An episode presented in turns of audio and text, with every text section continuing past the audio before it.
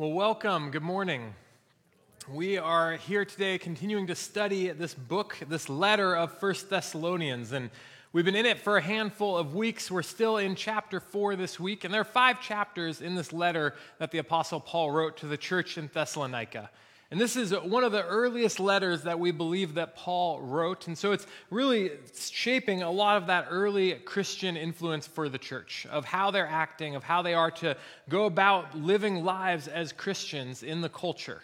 And Paul knows that the culture that they're up against in Thessalonica is not a religious culture in terms of Christianity, but it's a religious culture in terms of just a massive amount of different gods that people are seeking after to follow. And there's the Jewish influence as well, and overarching that Roman influence that is really impacting the lives of the Thessalonians. And so Paul is writing this letter to respond to the report he's received from Timothy, to encourage them in what he's heard that is positive about how they're living as the church and as Christians, and to give them a little bit of advice as well as to what that can look like moving forward. So, we're going to continue today to expand in chapter 4 and see what this has for us as followers of Christ as well. Before we do, let's pray together. Gracious God, thank you for your word and for the Apostle Paul's faithfulness to write what you instructed him to write. For Lord, we know that as we open this and read it, we aren't just reading a man's words, but we are reading the very words of you, our God. The Holy Spirit inspired these words, and so we treasure them as the living words of you, Lord. And so as we spend time today looking at these words, may they change our lives. May they lead us closer to you, and may they cause our lives to be lived in such a way that they reflect you more clearly to the world around us. And so, Lord, may you give us clarity and wisdom and insight as we spend time in your word today. And pray us all in your holy and matchless name. Amen. Well, one of the most famous, well known bands of all times was the Beatles. And the Beatles had a famous song that call, was called All You Need Is Love. You've probably heard it. If you haven't, maybe you've been living under a rock over the past years, but this is a well, well known song. And in this song, I was looking at the lyrics, and did you know that the word love is used 102 times in this one song?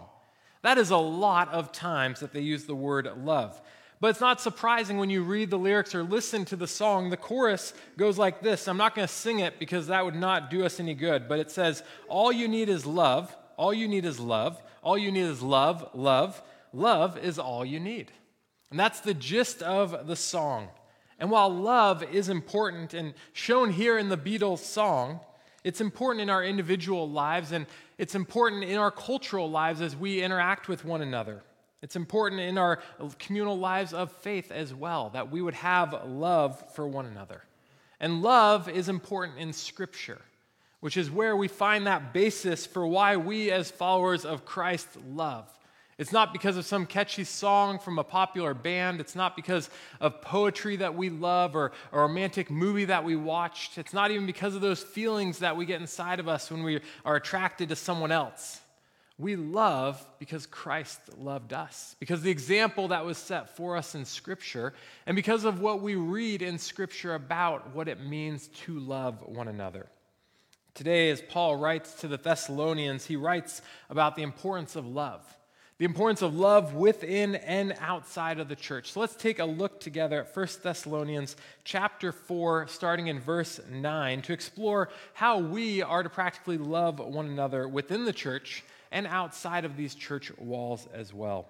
So if you would turn to 1 Thessalonians chapter 4, we're going to be picking up in verse 9. And while you get there, just to remind us what's been going on, Paul has been instructing the Thessalonians in what it would look like to seek to walk and please God. And we talked about that last week to focus on the will of God. And call, Paul calls them to abstain from sexual immorality as they do that. And now he's moving on from what it looks like to live out our faith as individuals, and he's talking about what it looks like to live out our faith corporately as we relate to one another. So, starting in verse 9, this is what Paul writes. He says, Now concerning brotherly love, you have no need for anyone to write to you, for you yourselves have been taught by God to love one another. So, Paul moves the Thessalonians this idea of brotherly love.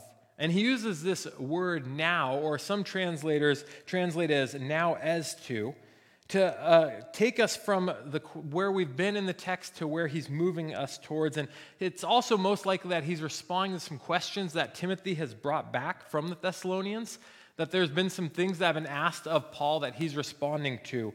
And so that's kind of what that now signifies. And we see him do a similar thing at the beginning of chapter 5, which we'll get to in a couple weeks here as well. So, Paul, most likely responding to a question that's come back to him from Timothy, says, Now concerning brotherly love. And this word for brotherly love, you've probably heard talked about before. It's that Greek word Philadelphia, and it's that idea of a love of Christian brethren. Normally, though, the idea of a brotherly love in this culture would have referred to the love of a family member amongst family. It would have not been used to describe the love between members of different families, but really would have been within your own family unit how you loved one another. But in the New Testament, what we see is we see this idea of Philadelphia start to describe the love that believers have for one another. So, expanding outside of that familial unit into that family of the church how they are to love one another. That even though they're from different families, even though they perhaps are from different uh, socioeconomic standings, that they will love one another in this way, and that they're united in Christ as they love each other. And so Paul is talking about how they are to treat each other in the Christian church. But he says that they don't really need further instructions here. He says, concerning brotherly love, you have no need for anyone to write to you. Paul knows that he's already probably spoken with them about what it means to love each other. He knows that he's taught them what it looks like to be a loving community, to be those who love each other with Christ's love. And so he says they don't need any further instruction. He also knows that they will have known the words of Jesus who taught about what it looked like to love each other. In John 13, 34, Jesus said, A new command I give to you, that you love one another, just as I have loved you you also are to love one another. And yet, even though Paul knows this, he still writes to them. He still includes this because it's important for us all to be reminded from time to time of these facts. You and I also all probably know that we should love one another, that we should be caring towards one another, and yet it's a good reminder for us to return to these verses and to remind ourselves of the importance of love here. And Paul says that they were taught by God later. He says, For you yourselves have been taught by God to love one another. You see, I believe that there's two aspects to what Paul is saying here as he says they've been taught by God. I think the one aspect is God's words that Paul has spoken, as God has inspired Paul and spoken through Paul after his conversion on the road to Damascus, that God's words have been spoken and preached to the Thessalonians about what it means to love one another. But I also think that what Paul's talking about here is that they should innately know what their Father expects of them too. As they are indwelled by the Holy Spirit, as they have the Holy Spirit living within them, that they would know from God what it means to love one another. Paul knows that they've been taught to love one another. But the interesting thing here is that in the beginning of this verse, Paul uses the word Philadelphia, phileo, which is that Greek word for love, when he's talking about brotherly love. But here at the end of this verse, as he talks about God, uh, taught by God to love one another, he changes the word that he uses for love. And he uses the word agape for love here. And agape has the idea that unconditional love that you've probably heard talked about, a sacrificial love, that love that God himself showed when he loved us as sinful men and women.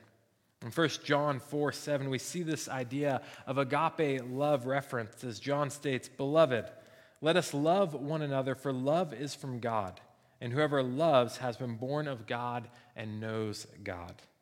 And this is an important element of the Christian faith, not only because it's the receiving of God's love, that unconditional love for us as sinners, but because it's important that as we receive that love, that we in turn start expressing that love to others. All of those who have experienced the love of God should be loving others out of that experience. And so Paul is starting off this section by letting the Thessalonians know that they are to love each other in this way, that because they've been loved unconditionally by God, that it's out of that overflow that they are to love their brothers and sisters within the church in the same manner. Paul's reminding them that of this fact that it's because of the love they receive from God. And Paul lets them know that this uh, change isn't because they aren't doing it, but rather it's a reminder to continue in these works. Look with me at verse 10 to see how Paul continues. He says in verse 10 For that indeed is what you are doing to all the brothers throughout Macedonia. But we urge you, brothers, to do this more and more. You see, Paul said it wasn't that they needed to be taught to love one another, it's not that they're not doing it. But Paul is just reminding them again. He's letting them know that he has heard that they are practicing these aspects of love. For indeed, that's what they are doing. As Timothy has come back to Paul, as he's reported what's been heard around the region, what he's seen in Thessalonica, it's that they are loving each other. That they are continuing to love not only their brothers and sisters in the church, but that that love is having a ripple effect outside of the church, even outside of Thessalonica into Macedonia. So, Paul isn't writing to correct a problem in this instance, but perhaps to answer a question or to continue to encourage them to continue forward in this behavior, in this love for one another. And Paul uses this word all, praising the Thessalonians that their love is not just kept within their own community, but that their love is to all the brothers throughout Macedonia. All were recipients of this love which is another indication right here in the text of the power of the gospel message. That it breaks down these barriers, that it goes beyond just those who are family, and that God's love, as it moves through us, as we experience that agape love, and as we in turn try to love our brothers and sisters, that it expands beyond barriers. It breaks down those socioeconomic barriers. And that's what the Thessalonians were doing as they practiced this love for their brothers and sisters. But Paul wants to continue to encourage them, to exhort them. So he says that we urge you here. And his language shows that he's continually urging them to love each other and those around them. The Greek word here for urge conveys the idea of coming alongside them. Think about what it looks like when you go with your child or your grandchild to the ice rink or to the roller skating rink when they had one here in town, and you rent skates and your kid can't really skate that well, and you go alongside them. You're there to support them. If they start falling, they pull you down. Hopefully, you can keep them up, but you're there to try to encourage them, to support them, to keep them steady. And that's the idea here that Paul has as he says, We urge you. It's the idea of coming alongside the Thessalonians. Paul's seeking to encourage them in their positive behavior that's becoming known around the region. The importance of encouraging other believers is evident in Paul's writings. It's evident that that weighs on Paul's heart because we see it in his letters, not just this one to the Thessalonians, but all of his letters. There's an element where Paul wants to encourage believers in their pursuit of Jesus. It makes me think how do we as Christians do in this endeavor? How do we do at encouraging those believers around us in our pursuits? Do we walk side by side and help lift each other up and support one another when we're struggling? Do we urge one another on in our pursuit of Christ? How can we give an encouraging word, perhaps to someone here, even within our congregation, who you know is struggling? Maybe it's a phone call in the middle of the week, to just check in and see how someone's doing and encourage them. Maybe it's a card to someone who you know hasn't been here for a little while to just say, Hey, I missed you, and I hope that you're doing okay, and I'm praying for you. Or maybe it's taking someone out to lunch or a cup of coffee and just checking in with them and encouraging them in their journey and in their walk pursuing Christ. Well, Paul wants to encourage the Thessalonians and encourage them to be loving one another. And he says he wants to encourage them to do this more and more. Paul wants that God's agape love will continue to grow more and more in the lives of the Thessalonians. And you may wonder, well, how can they do this more and more? What does that look like? How can the Thessalonians abound in God's love more and more? Well, it's only by God's amazing grace that this can happen in their lives. And it's only by God's amazing grace that it can continue to happen in our lives as well, that we would abound more and more in His love. And Paul shows us the idea of this elsewhere, of God's grace abounding in the lives of believers. In 1 Corinthians 9 8, Paul says, And God is able to make all grace abound to you so that having all sufficiency in all things at all times, you may abound in every good work. You see, God is able. God is able to make the brothers abound more and more as they pursue Christ. In this verse in 1 Corinthians, God is able is put in the present tense, which means that it's a continually fully capable and powerful enough that it's this ongoing action that God is able. And to make grace abound, it's to continually abound. It's not just a one time thing. It's not just that God would give us the strength or the power that we would be able to love one time or show God's grace to others just one time, but it's a continually ongoing thing that because of the capable power of Christ at work within us, that that grace can abound within our lives. So that having all sufficiency in all things at all times, you may abound in every good work. Paul knows that as the Thessalonians follow God and thus live in his grace, that they can continually love each other and others outside the church more and more as that grace abounds in their lives. What's great to love others like Paul has, but he also has some specifics in mind as to what this looks like, what this practically looks like for the Thessalonians. Look with me at verse 11 to see how Paul moves them from this concept of love to the practicality of it lived out in their lives. So Paul said he wants it to abound more and more, and he says in verse 11, and to aspire to live quietly and to mind your own affairs and to work with your hands as we instructed you.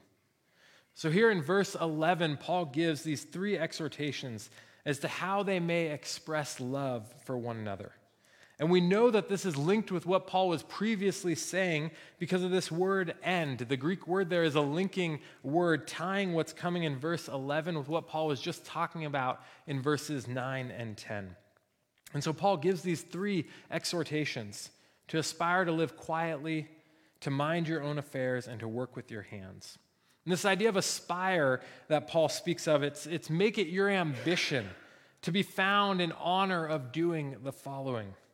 And we know that from Paul's letter to the Thessalonians in Second Thessalonians, that some of what Paul's writing here stems from issues that are happening within the church, ways in which they perhaps weren't following these exhortations. In Second Thessalonians chapter 3, verse 11 through 12, Paul writes, For we hear that some among you walk in idleness, not busy at work, but busy bodies. Now, such persons we command and encourage in the Lord Jesus Christ to do their work quietly and earn their own living. So we know that these have been issues in the church in Thessalonica. There's a reason why Paul is exhorting them in this manner to live out these three ways that they can show and practice love. So let's unpack them a little bit more. The first one aspire to live quietly. The notion that's present here is that we would be still or be silent. Live quietly basically means to be at rest and was used of silence after speech or rest after labor or peace after war. And it was also used for the tranquility of peace of mind. Here it's used to urge the living of a calm and restful life. It makes me think about the series we did over the summer, Downtime, where we talked about solitude and simplicity and Sabbath and the importance of those in our lives of pursuing after Christ. That in order to be able to minister and use the gifts that we've been given by God, we need to have elements of solitude and rest and simplicity in our lives. That we would rest in who God is, and then we can minister out of the work He's done in our lives. It's important that we have these rhythms of rest and these times where we're not going, going, going, but we're able to just be in the presence of God. This idea of living quietly can also carry with it the idea of being respectable people who do not cause problems in the community. And this would impact the ability of a Christian to be able to influence their community around them. If they're not doing this, if they're not living in a respectable manner, if they're causing problems in the community, then that would impact their witness. John MacArthur, in his commentary, suggests that in anticipation of the Lord's return, believers are to lead peaceful lives free of conflict and hostility toward others, which is a witness to the transforming power of the gospel. You see, these two go together. It's hard to live a peaceful life and, and then be respectable in the community if you don't have any peace and rest in your own life. If you aren't practicing these elements of living quietly, then it's hard to have that presence in the community. So Paul's encouraging them that this would be an element of how they practice love, that they would aspire to live quietly. The second thing he says is mind your own affairs. This word mind means to be occupied with, to accomplish, or to practice. And the present tense here calls them to make this a daily practice or a lifestyle, to take care of their own business. Minding your own affairs would mean that you're not prying into others' business. I would put this under the category as well of gossiping and meddling, that these are not a good witness to others. These don't build up the body of Christ, but they tear it down. They bring about division and they bring about um, just a lot of junk that's not needed in the church when people are being busybodies and gossiping and meddling. And so Paul is encouraging the Thessalonians to mind your own affairs, to be concerned with what God has called you to do and where you are to focus your ministry and efforts on, rather than to meddle in other people's business as well. And then lastly, Paul exhorts them to work with your hands. And you may be wondering, why is Paul bringing up work at this point? Why does the text tell specifically that we are to work with our hands? Well, most commentators agree that while the text doesn't say specifically what's occurring, that some believe that the hope and the knowledge that Christ would come again was impacting believers' time spent working. That it had led some believers to feel like they didn't really need to work, like they didn't really need to spend their efforts working, and to cease to even work because they want to just think about and dwell about Christ coming again and prepare for that. And while it's important for us to prepare that Christ will come again and to ready our minds for that and be aware that there is a hope to Christ coming again and that that is a reality, is also important to work. It's also important that we would contribute and that we wouldn't just cease to do everything that the Lord has called us to do and live off of others' charity. And even in the broader society, the idea of work and manual labor, it wasn't regarded in an honorable way. The Greek writer and philosopher Plutarch said, quote, While we delight in the work, we despise the workman. As for instance, in the case of perfumes and dyes, we take delight in them, but dyers and perfumers we regard as illiberal and vulgar folk. You see, work wasn't looked upon with respect. And so Paul is encouraging the Thessalonians of the importance to continue in their work, to remain obedient to the commands to work that we see throughout Scripture, because it's a proper witness to non believers as well. And Paul has tried to model this for them. Back in 1 Thessalonians chapter 2, Paul said, For you remember, brothers, our labor and toil. We worked night and day that we might not be a burden to any of you while we proclaim to you the gospel of God. See, Paul is calling the Thessalonians to not be idle, but to pursue working and contributing to the society around them. Because Paul knows that this will impact their ability to witness to those who are present around them as they continue to practice loving one another while working with their hands at what God has called them to do. Paul has provided a lot of instructions in these three exhortations as to how our love for one another is to be expressed, but he anchors it in our witness towards others in verse 12. Look with me at verse 12. Paul says, So that you may walk properly before outsiders and be dependent upon no one. So that Paul starts verse 12 with, which introduces the purpose of these exhortations. So, Paul's giving us these three ways in which love can practically be expressed by the Thessalonians. And then he anchors it. He says, so that. He wants us to know that these exhortations have a purpose, that they're not just for no reason, but that the purpose is so that you will walk properly before outsiders and be dependent on no one. You see, Paul knows that there's a witness that Christians can have in their community. There's a witness that you and I can have in our community as believers. And this word walk, it's not um, meant to be a metaphor. The word actually means when you're out walking about, when you're physically walking around town. Paul knows that as they walk around, as people see the Thessalonians who are part of the church, that he wants them to be living in such a way that they have a credible testimony that the things that they say about Christ are not undercut by how they're living their lives, but that is supported by how they're living their lives. That how they live and love and work, that it gives credibility to the testimony of Jesus Christ that they are proclaiming. You see, by loving one another, by living quiet lives, by minding our own affairs, and by working with our hands, the Thessalonians are in turn able to present a meaningful witness to outsiders. In addition to what people can see, Paul also encourages the Thessalonians to not be dependent upon others. And the ESV study Bible points out that for some Christians to be shamelessly exploiting the wealth uh, the charity of wealthier Christians would have been disgraceful in a first century Greco Roman environment. You see, Paul doesn't want them to be exploiting charity of others. Paul doesn't want them to be stuck in obligations with a patron client relationship or unwarranted debts with unbelieving family members. That's not how Paul wants them to live their lives. Now, that being said, the church should help care for those who need help. When there's those in our midst who uh, don't have the ability to provide for themselves or don't have family to care for them or cannot work due to age or disability or special circumstances, the church can come alongside them and love them and support them. But Paul is calling those who are able to work and to not be dependent upon others. And Paul's concern this morning with how the church is to love one another and how that is to be lived out in their lives is clear. And it's anchored in that idea of how we are to witness to those around us. The witness that will come from the love that we have for each other in the community will be great if we follow after Christ, if we follow after Paul's words.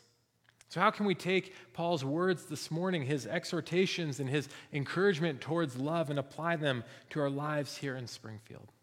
Well, first and foremost is the obvious one that we would love others well. That as followers of Christ, that we would practice taking that agape love we receive from Christ and in turn loving those here in our church, loving those outside of this building as well as Christ has loved us. With a self sacrificial love, that has the greatest impact. I was reading a story about self sacrificial love this week. In the magazine, The Christian Leader, Don Ratzlaff retells a story from Ernest Gordon's Miracle on the River Kwai, which is a story based on World War II events. It says the Scottish soldiers, forced by their Japanese captors to labor on a jungle railroad, had excuse me, degenerated to barbarous behavior. But one afternoon, something happened. It says a shovel was missing, and the Japanese officer who was in charge became enraged. He demanded that the shovel be produced, or else he would shoot all of them.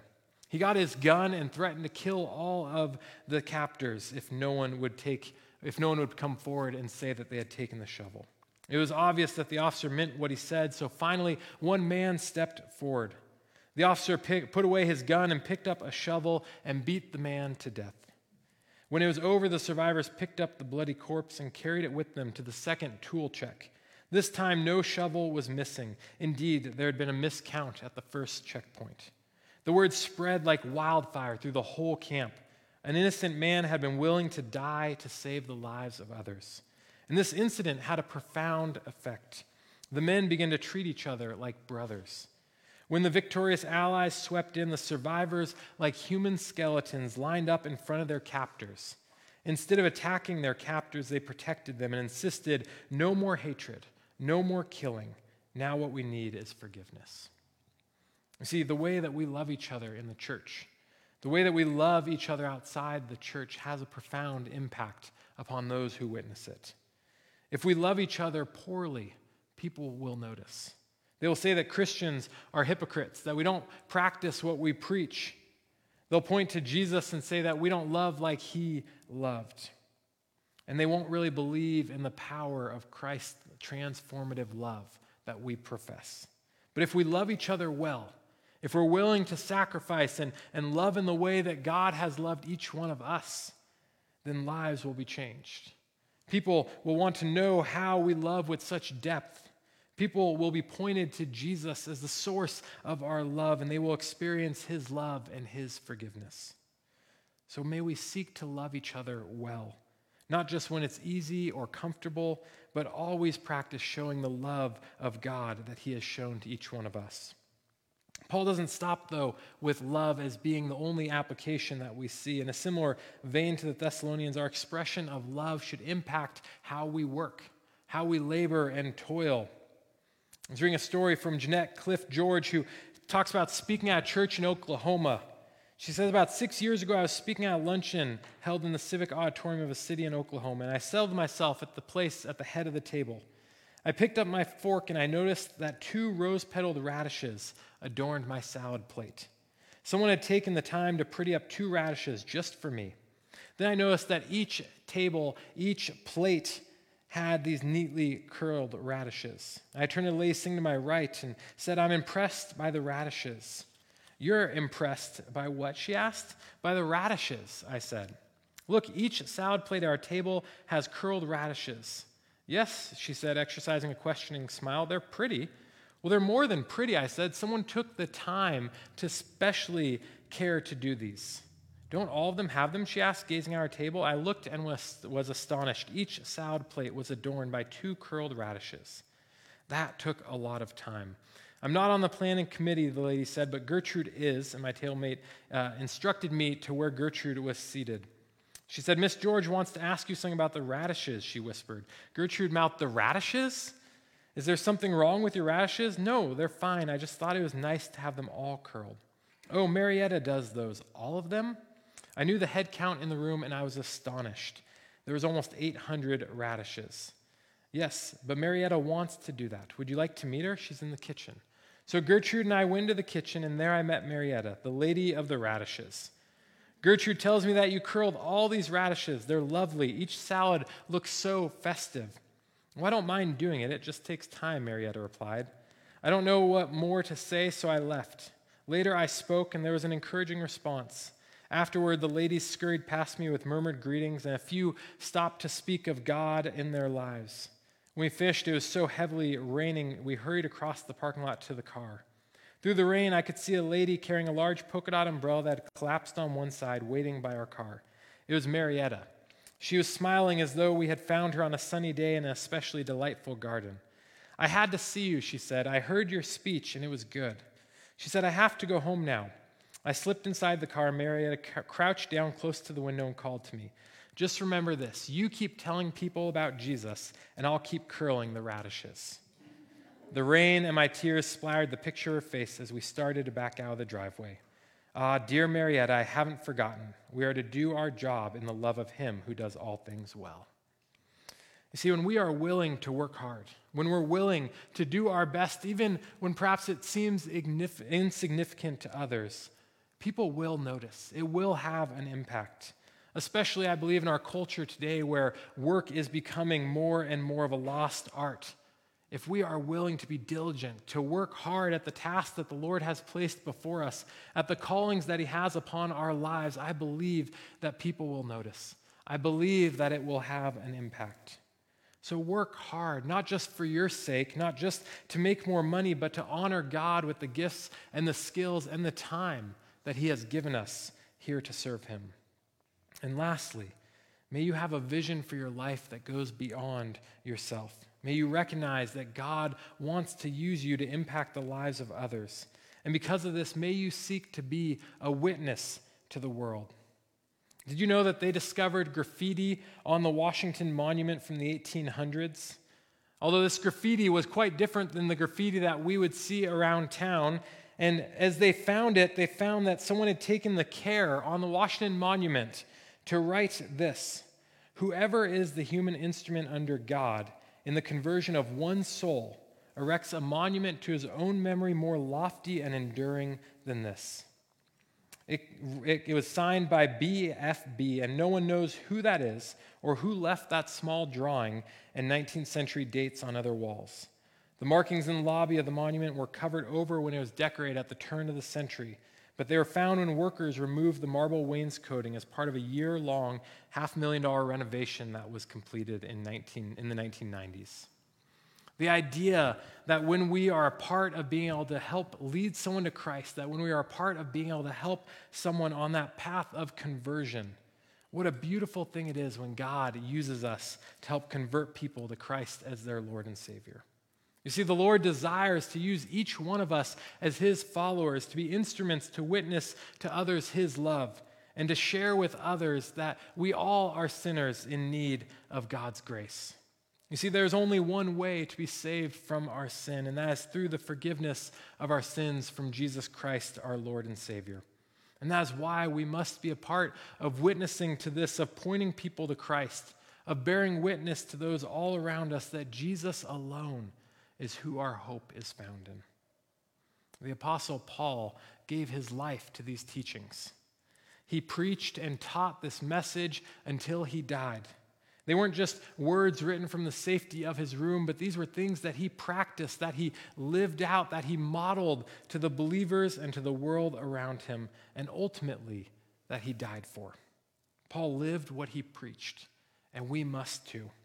So may we today, as we go out from here, consider the cost of following Jesus Christ as our Lord and Savior. And may we place everything in submission to him as we seek to love others in his name for his glory. Let's pray. Jesus, thank you so much for the love that you have shown us, for the way that you modeled to us what it looks like to truly love. Lord, we are so unworthy of the love that you've shown us. And yet you continue each and every day to love us. So, Lord, may we do our best to reflect that love to those around us. May we strive to live in such a way that people would get a glimpse of the love that you have shown us. Lord, that it would impact lives, family members, our very city, and the culture here in Springfield and Eugene as your love spreads out from your church. So, Lord, empower us in this. Lord, guide us in this. And Lord, may it be for your glory. I pray this in Jesus' name. Amen.